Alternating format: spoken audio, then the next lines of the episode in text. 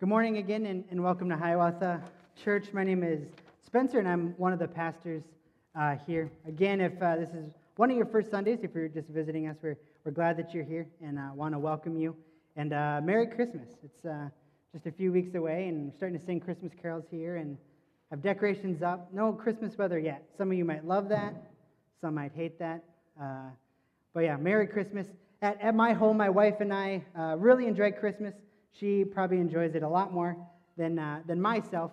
Um, she loves the, you know, the, the presents and the family and the holiday get-togethers. And one of the big things is, is the music. She loves Christmas music, as do I, but she loves it a, a bit more than me. I think she would listen to it September on uh, if I'd be okay with that. But I really like Christmas music too, but I, you know, I kind of have this rule, and she just kind of goes along with it that we don't listen to Christmas music till after Thanksgiving. And so just make it a little more special. So uh, it's past Thanksgiving, so we've been listening to it 24 7. Uh, and so I was wondering, you know, what, what is my, if I could pick one album, what would be my favorite Christmas album? And so I was thinking about that and wondering maybe what your favorite Christmas album is. Maybe it's Bing Crosby or Michael Bublé, uh, Mariah Carey. Chris told me after first service his is uh, Taylor Swift. Just kidding. But actually, that is a good, it's, it's actually pretty good. It's actually pretty good. But anyway, I, I might get some slack for this, but uh, one of my top three favorite al- Christmas albums, couldn't, couldn't decide a favorite. One of my top three is uh, the 1983 Amy Grant hit, A Christmas Album. It is uh, really great. We bust that out on vinyl every year. It's got many, many spins already, just a few weeks th- since uh, Thanksgiving. And uh, it's pretty great, actually. I remember growing up listening to this album a ton. Uh, it was one that my parents had. And there was one song that I really liked in particular, and it was called Emmanuel. And I, it's a great song. I really liked it. But I always wondered, what, what does this word mean, Emmanuel? I didn't know where it was in the Bible, and I was wondering, how is this connected to Christmas? Or why is this word so important that Amy Grant is singing a whole song about it? Or even more importantly, why, why is it in the Bible? Why, at Jesus' birth, is it declared that his name is going to be Emmanuel. So it sounds like a pretty important thing. So this morning we're going to unpack what does that mean? This name given to Jesus at his birth. It was prophesied hundreds of years prior that the Messiah would be born of a virgin and would be given this name Emmanuel. And then we're going to see it in our passage today. We're going to look at Matthew 1, 18 through 25. So the very beginning of the book of Matthew. And uh, we're going to see the, the birth of Jesus. But what, we're going to unpack why is this name so important? So, this word Emmanuel, this name that's proclaimed over Jesus as uh, his, his birth is being announced, is this great news that God is now returning to his people. This word Emmanuel, we're going to see, it actually means God with us. So, we're going to see how, how Jesus is going to now be with humanity, starting at the manger, in a new way that the world hadn't seen in thousands of years. No longer was our sin, our fallen nature, going to keep us away from the God that we were created to be in relationship with. No longer was God going to be distant and separated and far off. No longer were we going to be aliens or enemies or people who were uh, banished from God's sight. But now, because of Emmanuel, now because of Jesus' birth, because of God with us, and we're going to see his, his uh, death and resurrection as well, now God can be with us. So we're going to be reading from Matthew 1, uh, verses 20, or 18 through 25. It's up there on the screen. It's in your worship uh, folder as well, that insert. And you can follow along as, as I read about the birth of Jesus. Starting in verse 18. Now, the birth of Jesus took place in this way. When his mother Mary had been betrothed to Joseph, before they came together, she was found to be with child from the Holy Spirit. And her husband Joseph, being a just man and unwilling to put her to shame, resolved to divorce her quietly. But as he considered these things, behold, an angel of the Lord appeared to him in a dream, saying, Joseph, son of David, do not fear to take Mary as your wife, for that which is conceived in her is from the Holy Spirit. She will bear a son, and you shall call his name Jesus, for he will save his people from their sins. All this took place to fulfill what the Lord had spoken by the prophet Behold, the virgin shall conceive and bear a son, and they shall call his name Emmanuel, which means God with us.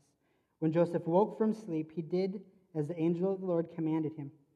He took his wife, but knew her not until she had given birth to a son. And they called his name Jesus. Let's pray. God, we thank you for this passage, giving us a glance into what was going on uh, at your birth. You give us this, this word, this, this name that's proclaimed over you, that's describing what you and your mission is going to be about. God with us. Father, we pray that your Spirit would move this morning, that you would speak to our hearts, that those of us who really feel distant from you, who feel separated from you, would truly believe this word spoken over your Son, that now through him, through his birth, life, death, and resurrection, God, we can now be back in relationship with you. We can be close to you. Thank you for this word. Pray this in your name. Amen. So we have to start off by asking why is this word important? Why is this name given to Jesus important? Emmanuel. Well, we saw in our passage today, Emmanuel, that word actually means God with us. So when Jesus was born, something brand new was happening. For millennia, that wasn't the case. For millennia, thousands and thousands of years, mankind wasn't with God. We were banished from God. We were exiles. We were far from Him. Because of our sin, our fallen nature, we actually couldn't approach God. We were far from Him in, in, in many different ways. So, separation from God was one of our, our greatest enemies throughout the whole beginning of the Bible, especially until where we come here in, in the New Testament. Se- separation is one of our, our greatest enemies. We're trying to get back to our God, trying to get back in relationship with Him, and we fail again and again and again. And we need our God to, to do that for us. We need our God to fight our enemies for us, to win this reunion with our Creator.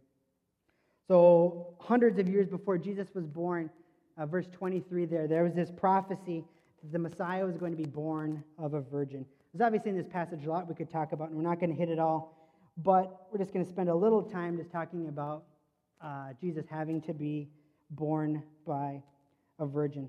Because it's important. It shows us that Jesus wasn't just uh, a human, he wasn't just bio- bi- biologically human with a human father and a human mother, but he was both fully God, fully divine.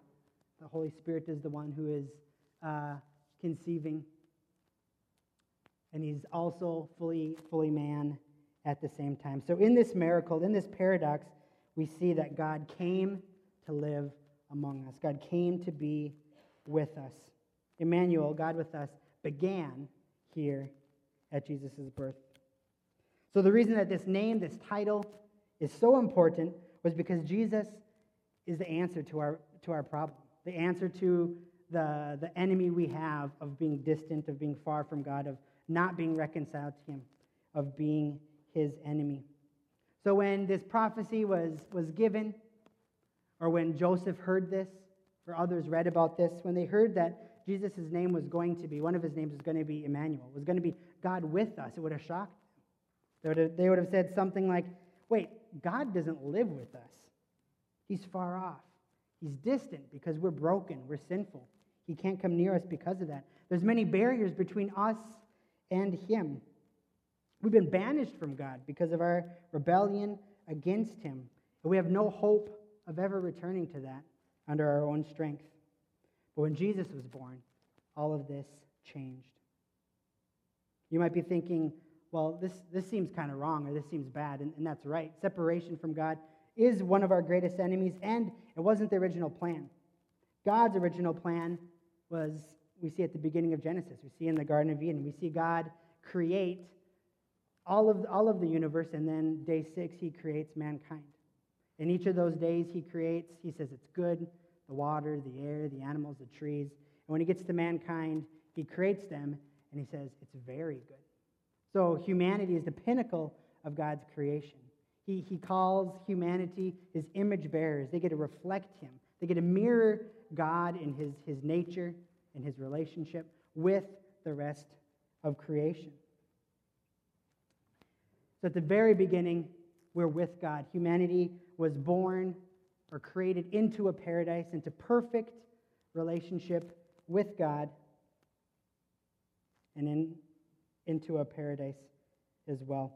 God spoke to them, He called them His children, He walked with them, He provided for them, He protected them. And that's the way life was supposed to be perfect relationship with God in paradise, in, in the land, the, the world He created for us. Yet, it didn't stay that way for very long. We told God that we wanted more than Him, that relationship with Him in His perfect paradise, under His loving control and protection, was not good enough.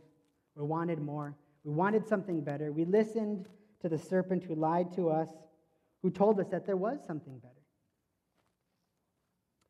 And through that, we rebelled against God. We listened to the serp- serpent's lie that wasn't trustworthy, that said that God wasn't enough, that there was something better. And that lie resulted, that treason resulted in humanity's exile from God's presence.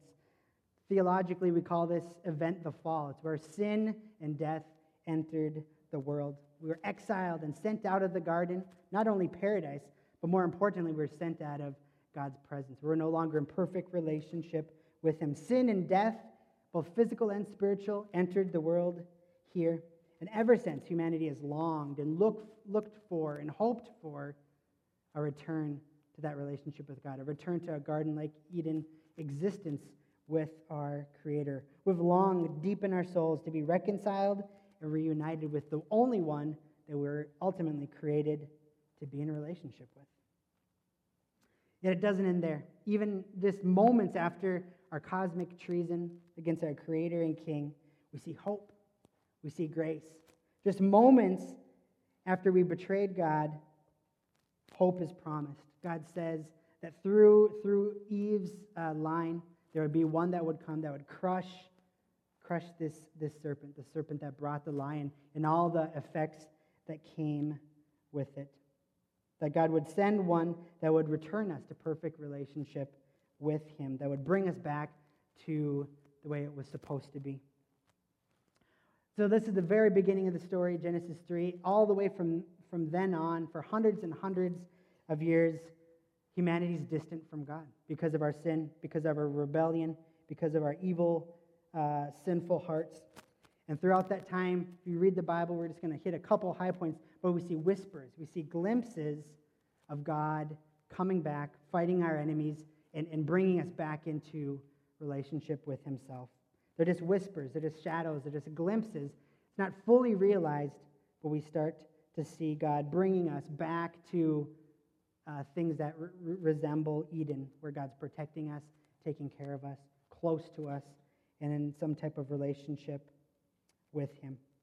Few of those we're just going to quick look at. First one is Mount Sinai. So God uh, takes the people, the people of Israel, they're slaves in Egypt.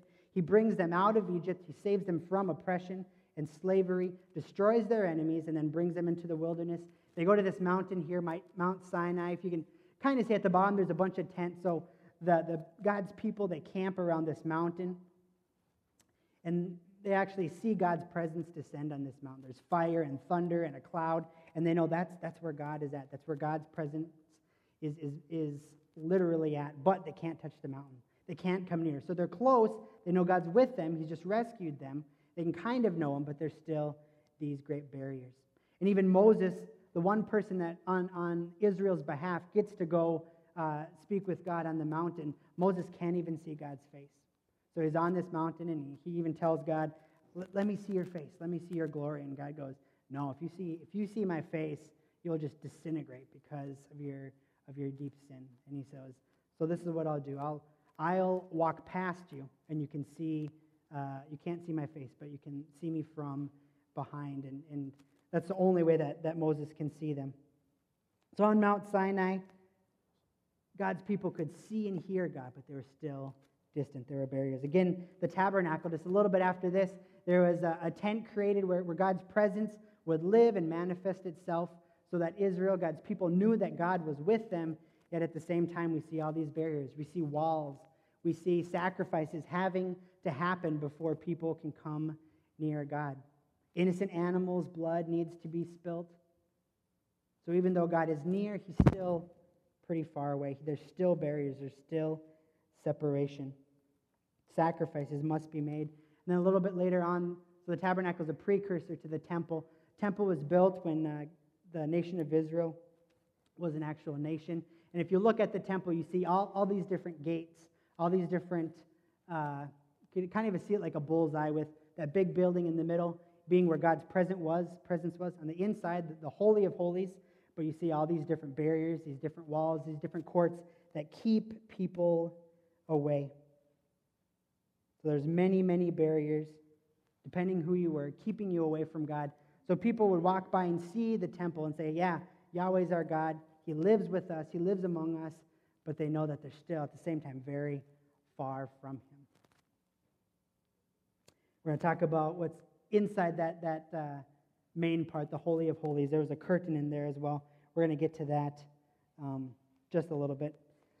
So every time God's people, they'd be walking past the temple, they would be remembering and thinking as they're trying to worship that we're kind of close to God, but we're, very, we're still very far. There's so many barriers between us and Him, whether it's animals that need, need to be killed and sacrificed, whether it was laws that you have to keep or ceremonies to make yourself clean, or whether it's just physical walls and courts and, and curtains that were keeping you away from God.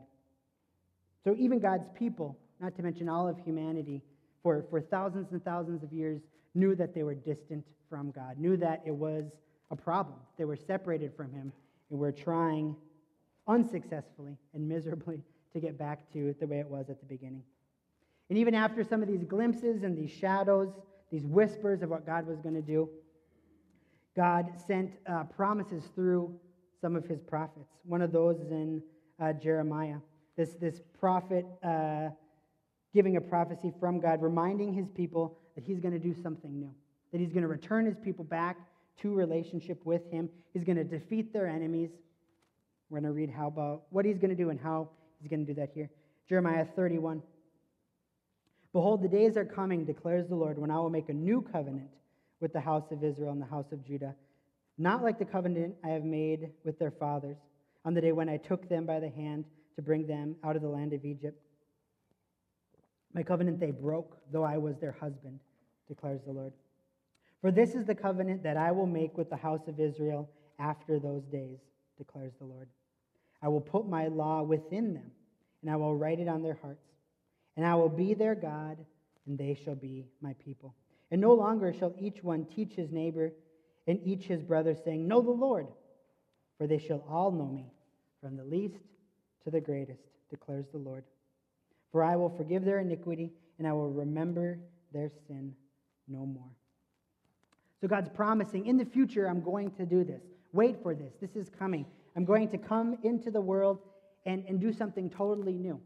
I'm going to, instead of just giving them laws, I'm actually going to write my law on their heart. So no longer are you going to have to tell each other, you need to follow God's, follow God's rules, follow his laws in order to know him. But now we're just going to be able to know him and be known by him fully. Also, the very end there, it talks about, for they shall all know me from the least of them to the greatest, declares the Lord. So prior to this, or even up until Christ, there's this whole system of how people could, could get closer to God. The priestly system, and you have to depending on who you were in society, depending on what privileges or rights you had or, or wealth or how close you were to the temple, there was, there was not much equality with who could get close to God and how close you could get to God. But now he's going to do something new. It doesn't matter if you're the, the, the greatest, the high priest, the one person that actually does get to go into the Holy of Holies once a year and experience God's presence, or if you're just a, a, a slave or a servant or someone who has, has no rights. God's going to do something new. And this is very important. This is how he's going to do it. So, if one of our big problems is separation from God because of our sin, because we can't be in relationship with him anymore, this is how God's going to solve that separation. The last verse there, for I will forgive their iniquities. That's how he's going to do it. He's going to forgive our sin, he's going to remember it no more. Notice who's doing something here, too. It's not humanity, We've tried it for hundreds and hundreds and thousands and thousands of years, and it hasn't worked. But God is the one who's going to solve this problem. He's the one that's going to know us, He's the one that's going to forgive our sins.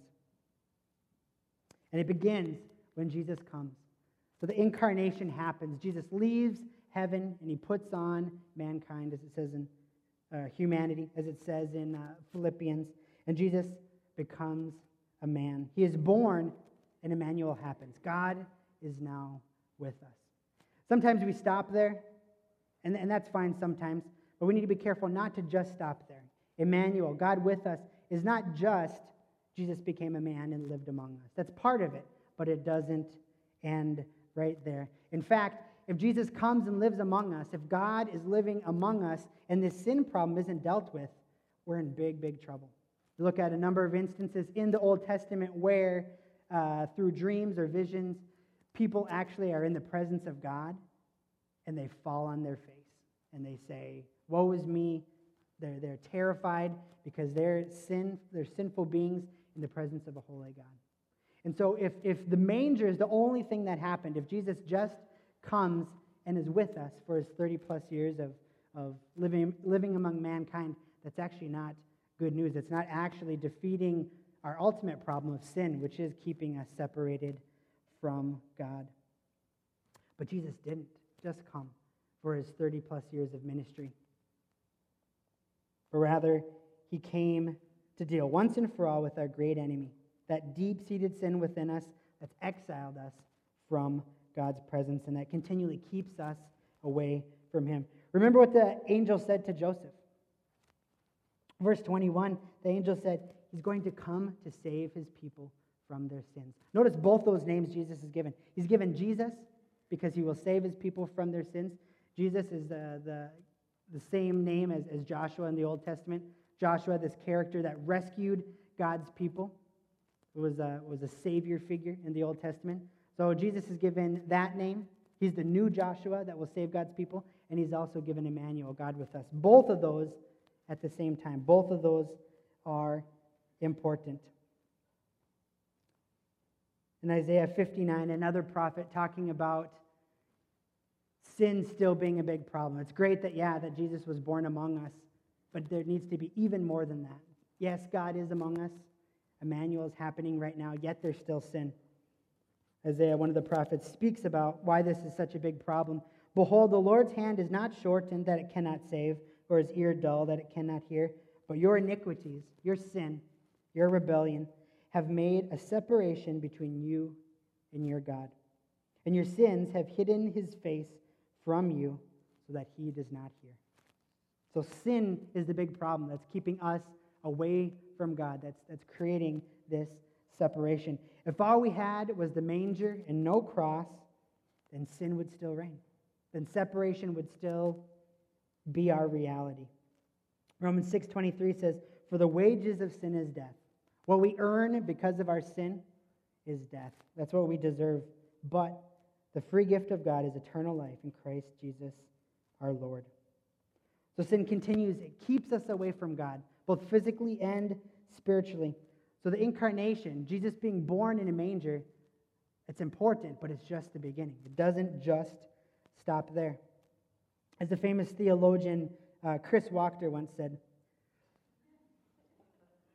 hope is kindled at the manger.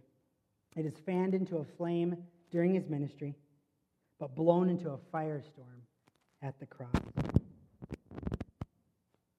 Remember again, when, when the angel announces Jesus' birth in verse 21, it's speaking of Mary, she will bear a son, and you shall call his name Jesus, for he will save his people from their sins. So, the importance of Jesus' birth is not just that he's going to be born and be among us physically as a human for, for 30 or 40 years, but that he will save his people from their sins. If you look at another one of the gospel accounts, Luke's account of Jesus' birth the angels are announcing it, and what do they say? They say, For unto you is born this day in the city of David a what? A Savior, who is Christ the Lord. They don't say a, a teacher is born today, a miracle worker, someone who's going to raise people from the dead, a great rabbi. He did all those things, and they're very important, and it's great that he did them. But what do they say in Luke and Matthew when they're announcing the Messiah is going to be born? What do they call him? They call him a Savior.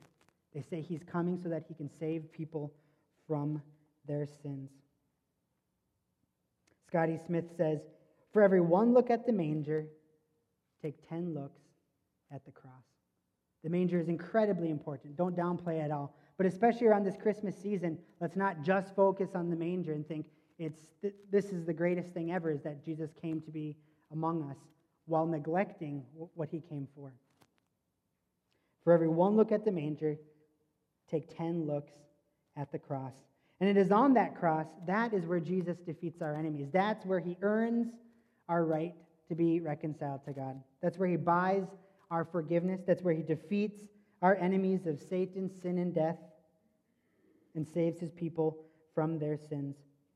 1 John 3 speaks of why Jesus came, just lays it out here for us. You know that he, so speaking of Jesus, appeared in order to take away sins. That's why Jesus came, to take away sins. And in him there is no sin. So, yes, Jesus' his, his life, his ministry, super important, right? Because he lived without sin and he had to be a perfect, uh, without sin person in order to die in our place, to do what we could never do. But remember, the reason he appeared was to take away our sins. The reason the Son of God appeared was to destroy the works of the devil. And that's what Jesus did on the cross. He crushed the serpent like it was promised back in Genesis 3 and all the, the, the works that came from our rebellion. Earlier on, we were talking about the, the tabernacle and the temple, two uh, really important things before Christ came.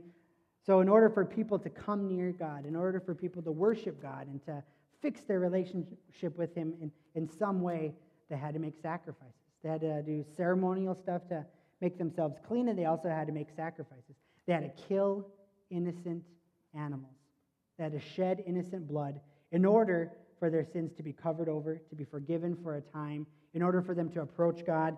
And what happens on the cross? An innocent person dies so that we can have our sins forgiven, so that we can approach God. Early on in Jesus' ministry, right when he starts off, another prophet looks at Jesus and says, Look, behold, the Lamb of God.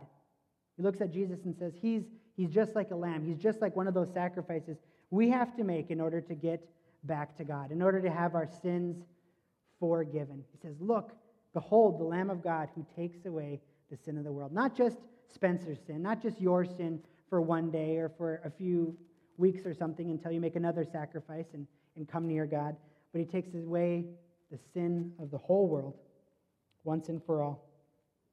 So, the, the result of Jesus' death on the cross in our behalf is that we receive the spoils of war. He fights a war in our behalf, He defeats our enemies, and we, as His church, those who trust in Him, get to receive the spoils of the war He just won. Ephesians 2 says, But now in Christ Jesus, so speaking to, to us who are in Christ Jesus, those of us who are Christians today, you who were once far off have now been brought near by the blood of Christ.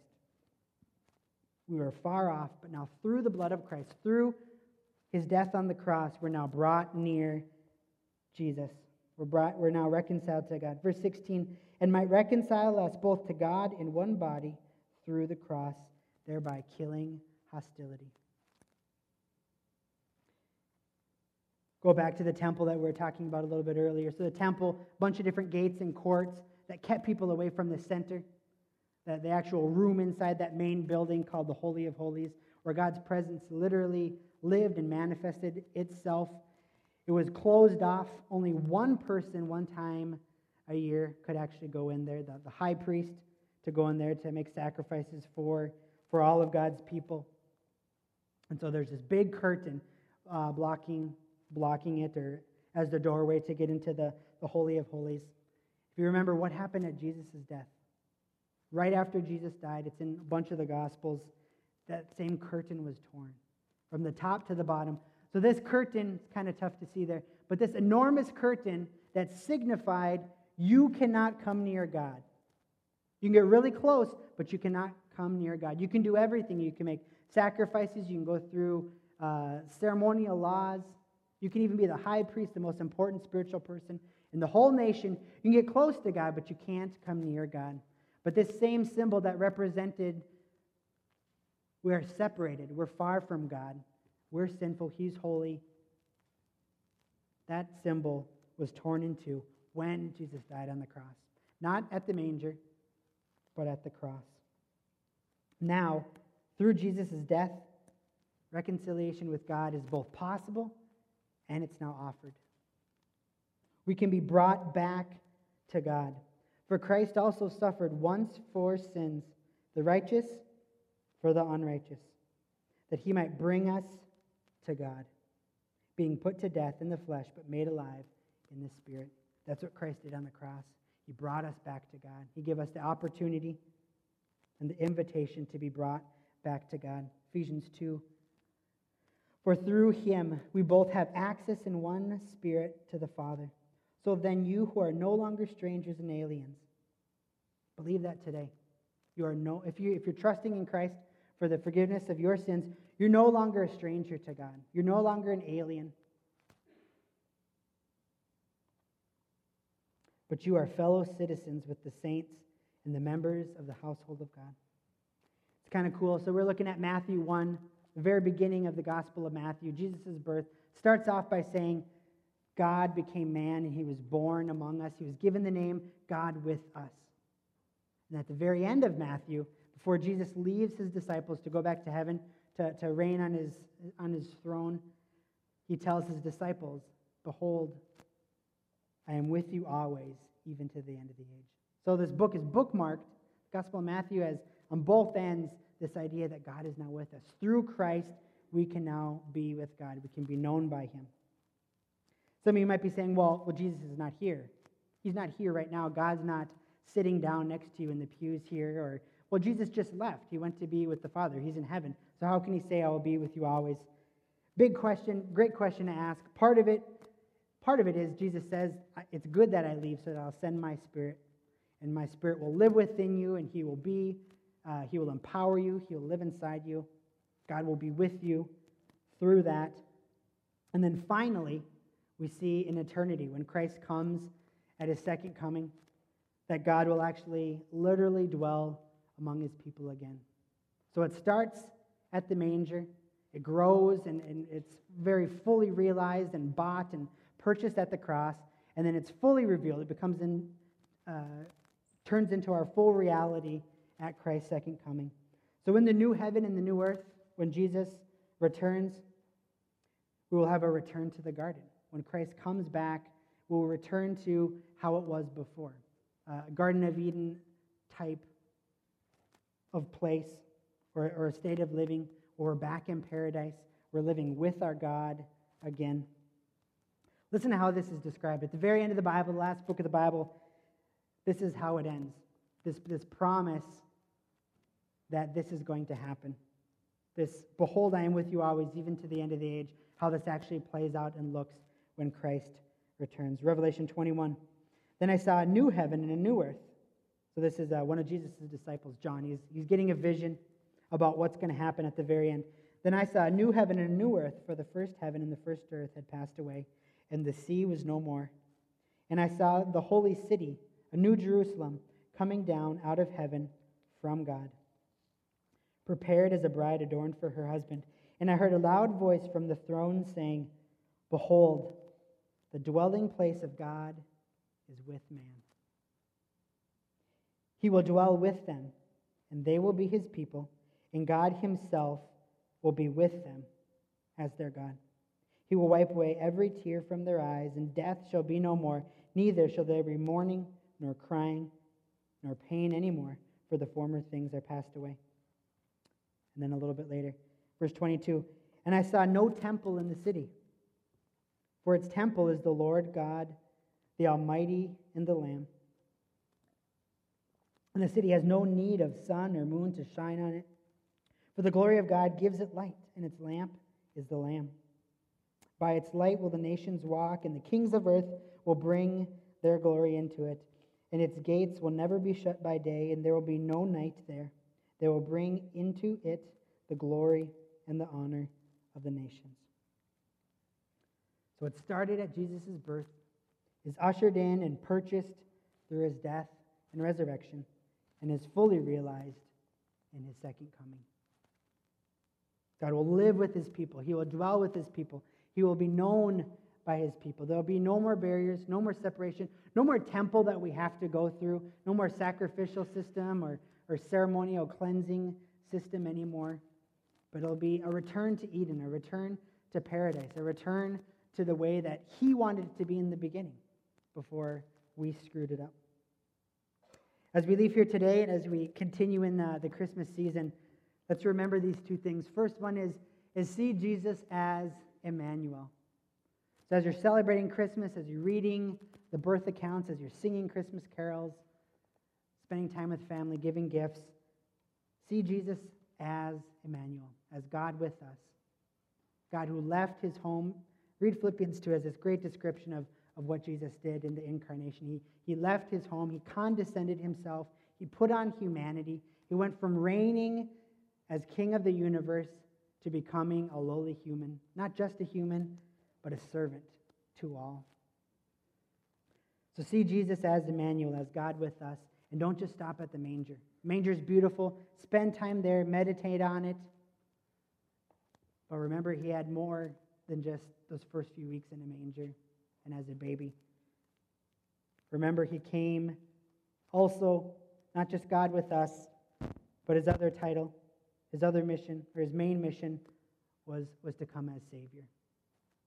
So, also, secondly, see Jesus as Savior, not just as a, a cute baby in a manger, not just as something that makes us feel good, not just as someone who taught some really good things, or not just as someone who can uh, empathize and understand us because he came to be with us.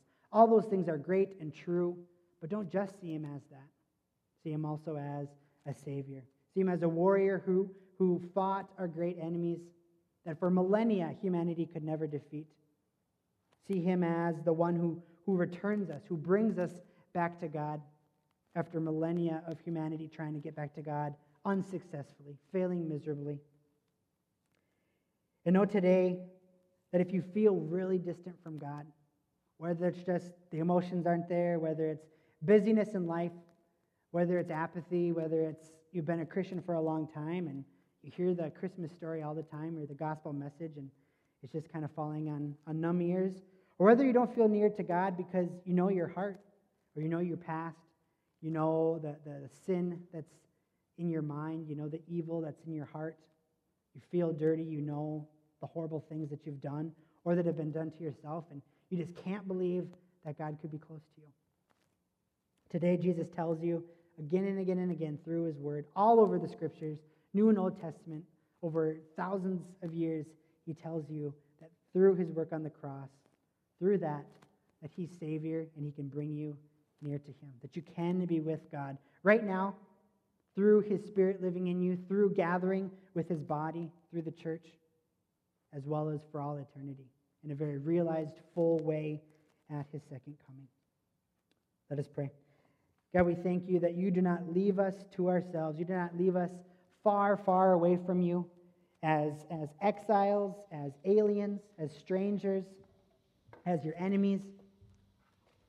But rather, you come near us, you condescend yourself, you, you go from your throne on heaven into a dirty barn to be born among humans, condescending yourself, and to become a servant who will serve us, live for us, live the perfect life we couldn't have lived, die on our behalf, so that God with us, Emmanuel, can really be possible.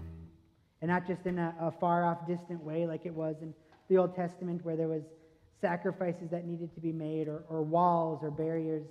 But now, through trust in your Son, we can now have God with us. We can now be reconciled and reunited with the one whom our, our soul longs for, the one God that we were created to desire and to want to be with and to have our, our fullest joy and fulfillment uh, when we are with Him.